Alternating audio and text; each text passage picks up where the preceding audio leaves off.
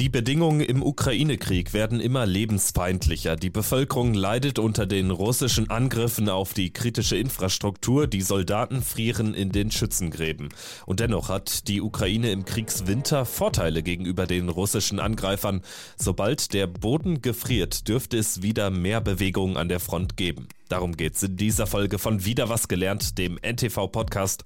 Alle Folgen können Sie hören in der RTL Plus Musik App und auf sämtlichen anderen Podcast Plattformen sowie natürlich auf ntv.de und in der NTV App. Dort können Sie auch unsere Podcast Push Nachrichten abonnieren. Ich bin Kevin Schulte. Hallo. Es ist vergleichsweise ruhig geworden in der Ukraine. Nach der spektakulären Befreiung der Großstadt Cherson durch die ukrainische Armee gab es in den vergangenen Tagen und Wochen deutlich weniger Bewegung an der Front.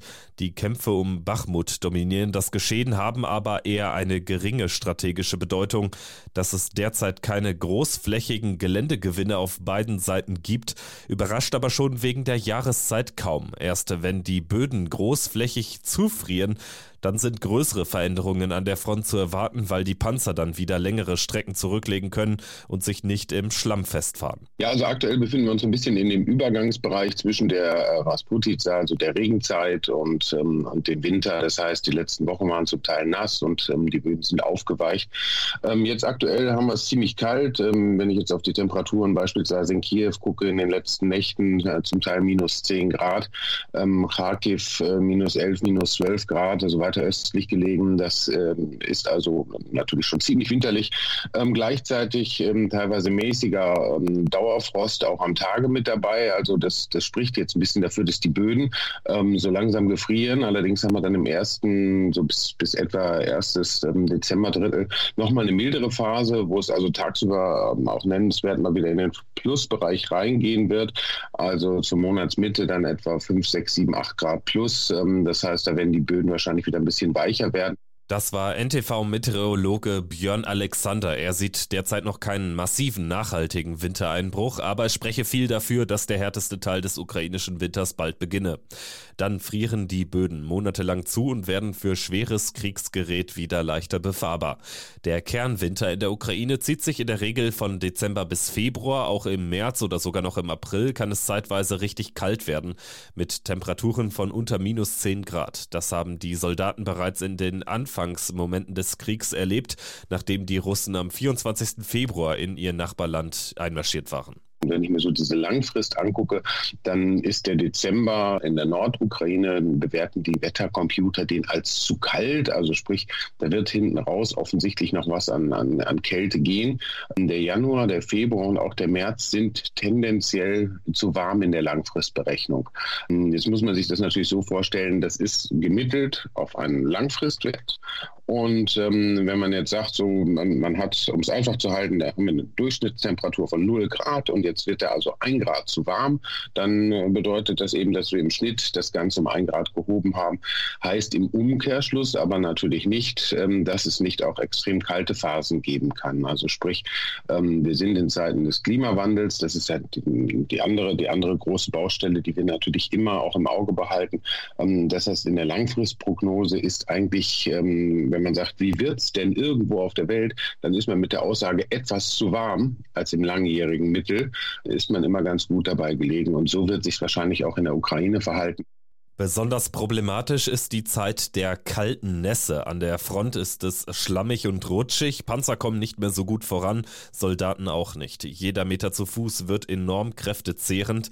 An der Front droht nicht nur Gefahr vom Feind, sondern auch vom Grabenfuß, also entzündeten Füßen. Das passiert, wenn Füße zu lange in feuchten Schuhen stecken.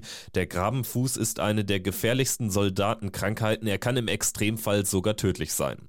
Vor allem im Osten der Ukraine haben die Soldaten aber zum Teil schon jahrelange Erfahrung damit gemacht und können sich entsprechend vorbereiten, sagt Militärexperte Thomas Wiegold bei NTV. Es gibt auch Hinweise darauf, die Ukrainer, gerade die, die ja seit Jahren an dieser Kampflinie zum Donbass eingesetzt sind, die haben sich mit diesen Bedingungen arrangiert, die haben darauf geachtet, dass sie die Möglichkeit haben, äh, ihre Kleidung zu wechseln, in trockene Kleidung zu wechseln.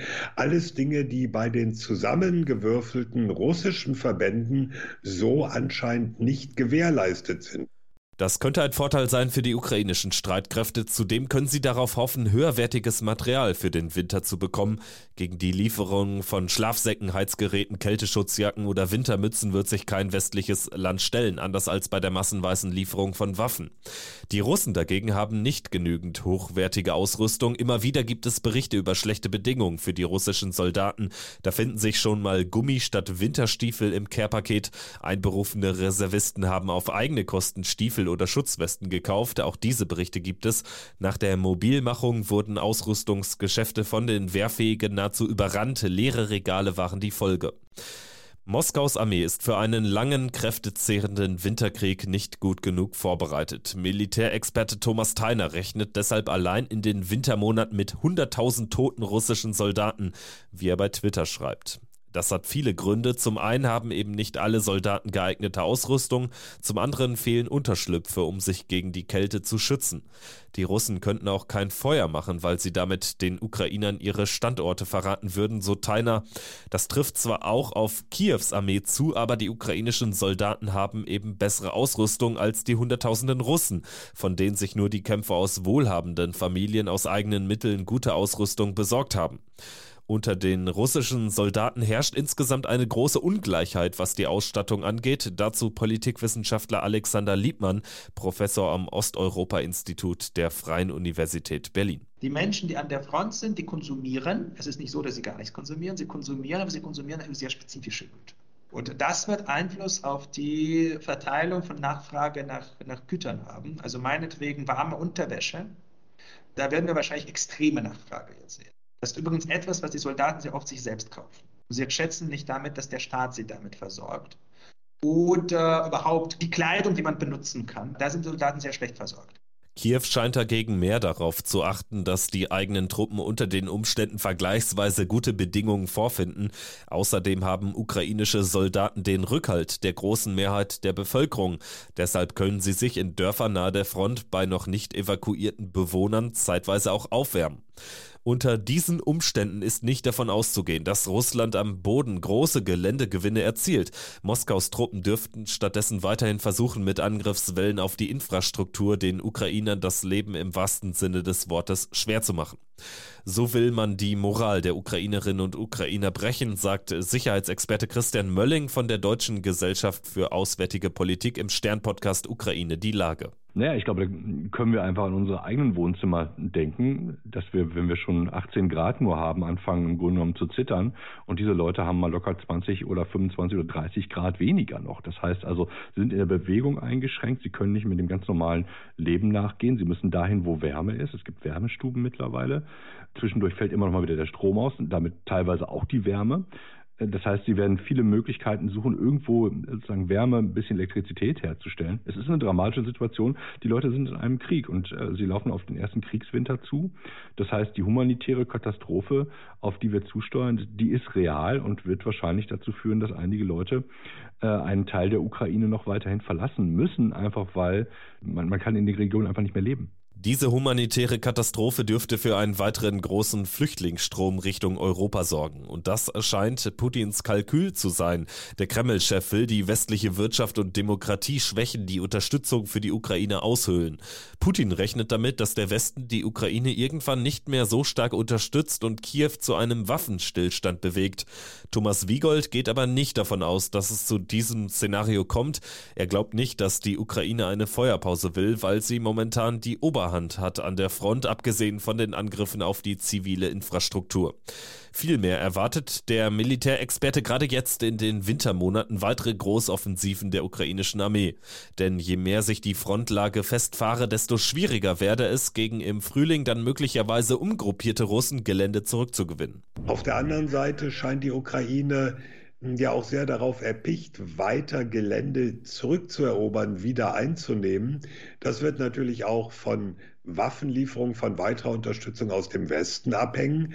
Aber die Ukraine befürchtet einfach, wenn sich diese Front so äh, festsetzt, so stabilisiert, wird es umso schwieriger, die Russen dort hinauszudrängen. Und das bleibt ja das erklärte Ziel. Die US-Geheimdienste schätzen die Situation etwas anders ein. Derzeit würden sowohl Russen als auch Ukrainer den Fokus darauf legen, ausreichend Nachschub zu besorgen, um sich auf Offensiven im Frühling vorzubereiten, heißt es aus den Vereinigten Staaten. Das derzeit, Zitat, reduzierte Tempo des Konflikts werde sich in den kommenden Monaten so fortsetzen. Christian Mölling teilt dagegen die Einschätzung von Wiegold. Im Winter seien weitere Gegenoffensiven zu erwarten, so der Sicherheitsexperte im Stern-Podcast. Also ich glaube nicht an an die ähm, von vielen beschriebene Winterpause. Natürlich äh, ändern die Witterungsverhältnisse die Art und Weise, wie man den Krieg führen kann. Aber es, hört, es führt nicht dazu, dass jetzt auf einmal die Waffen schweigen würden. Ähm, das kann sich die Ukraine auch gar nicht erlauben, weil man auch den, äh, den Russen keine Pause bieten möchte, keine, keine Pause erlauben möchte, um sich neu aufzustellen. Ähm, das heißt, ich glaube, wir werden schon auf der einen Seite diese Artillerieduelle ähm, weiter sehen und dann hängt es ganz stark davon ab, äh, ob wir bereit und in der Lage sind, länger reichweitige Munition zum Beispiel zu liefern, um damit tatsächlich Russland noch weiter zurückzudrängen. Das heißt, die Unterstützung des Westens ist und bleibt entscheidend. Russland ist letztendlich hilflos. Ähm, ich meine, es befindet sich nach den ersten Erfolgen des Blitzkrieges, ähm, in der ersten Phase des Krieges, quasi ständig auf dem Rückzug und kann eben nur noch diese Infrastrukturkriegsführung machen. Aber auch das äh, hat ja wenig Erfolg, denn es dauert dann teilweise nur Stunden, bis äh, die größeren Schäden behoben sind. Christian Mölling sieht die Ukraine trotz der massiven russischen Angriffe auf die kritische Infrastruktur gut gerüstet und sobald der Boden auf breiter Front gefriert, dürfte sich im Kriegsgeschehen dann auch wieder mehr tun. Liegen die Temperaturen dauerhaft unter dem Nullpunkt, sind wieder größere Manöver mit schwerem Gerät möglich. Das war wieder was gelernt mit einem Blick auf die Aussichten für den Kriegswinter in der Ukraine. Danke fürs Zuhören und bis zum nächsten Mal. Tschüss.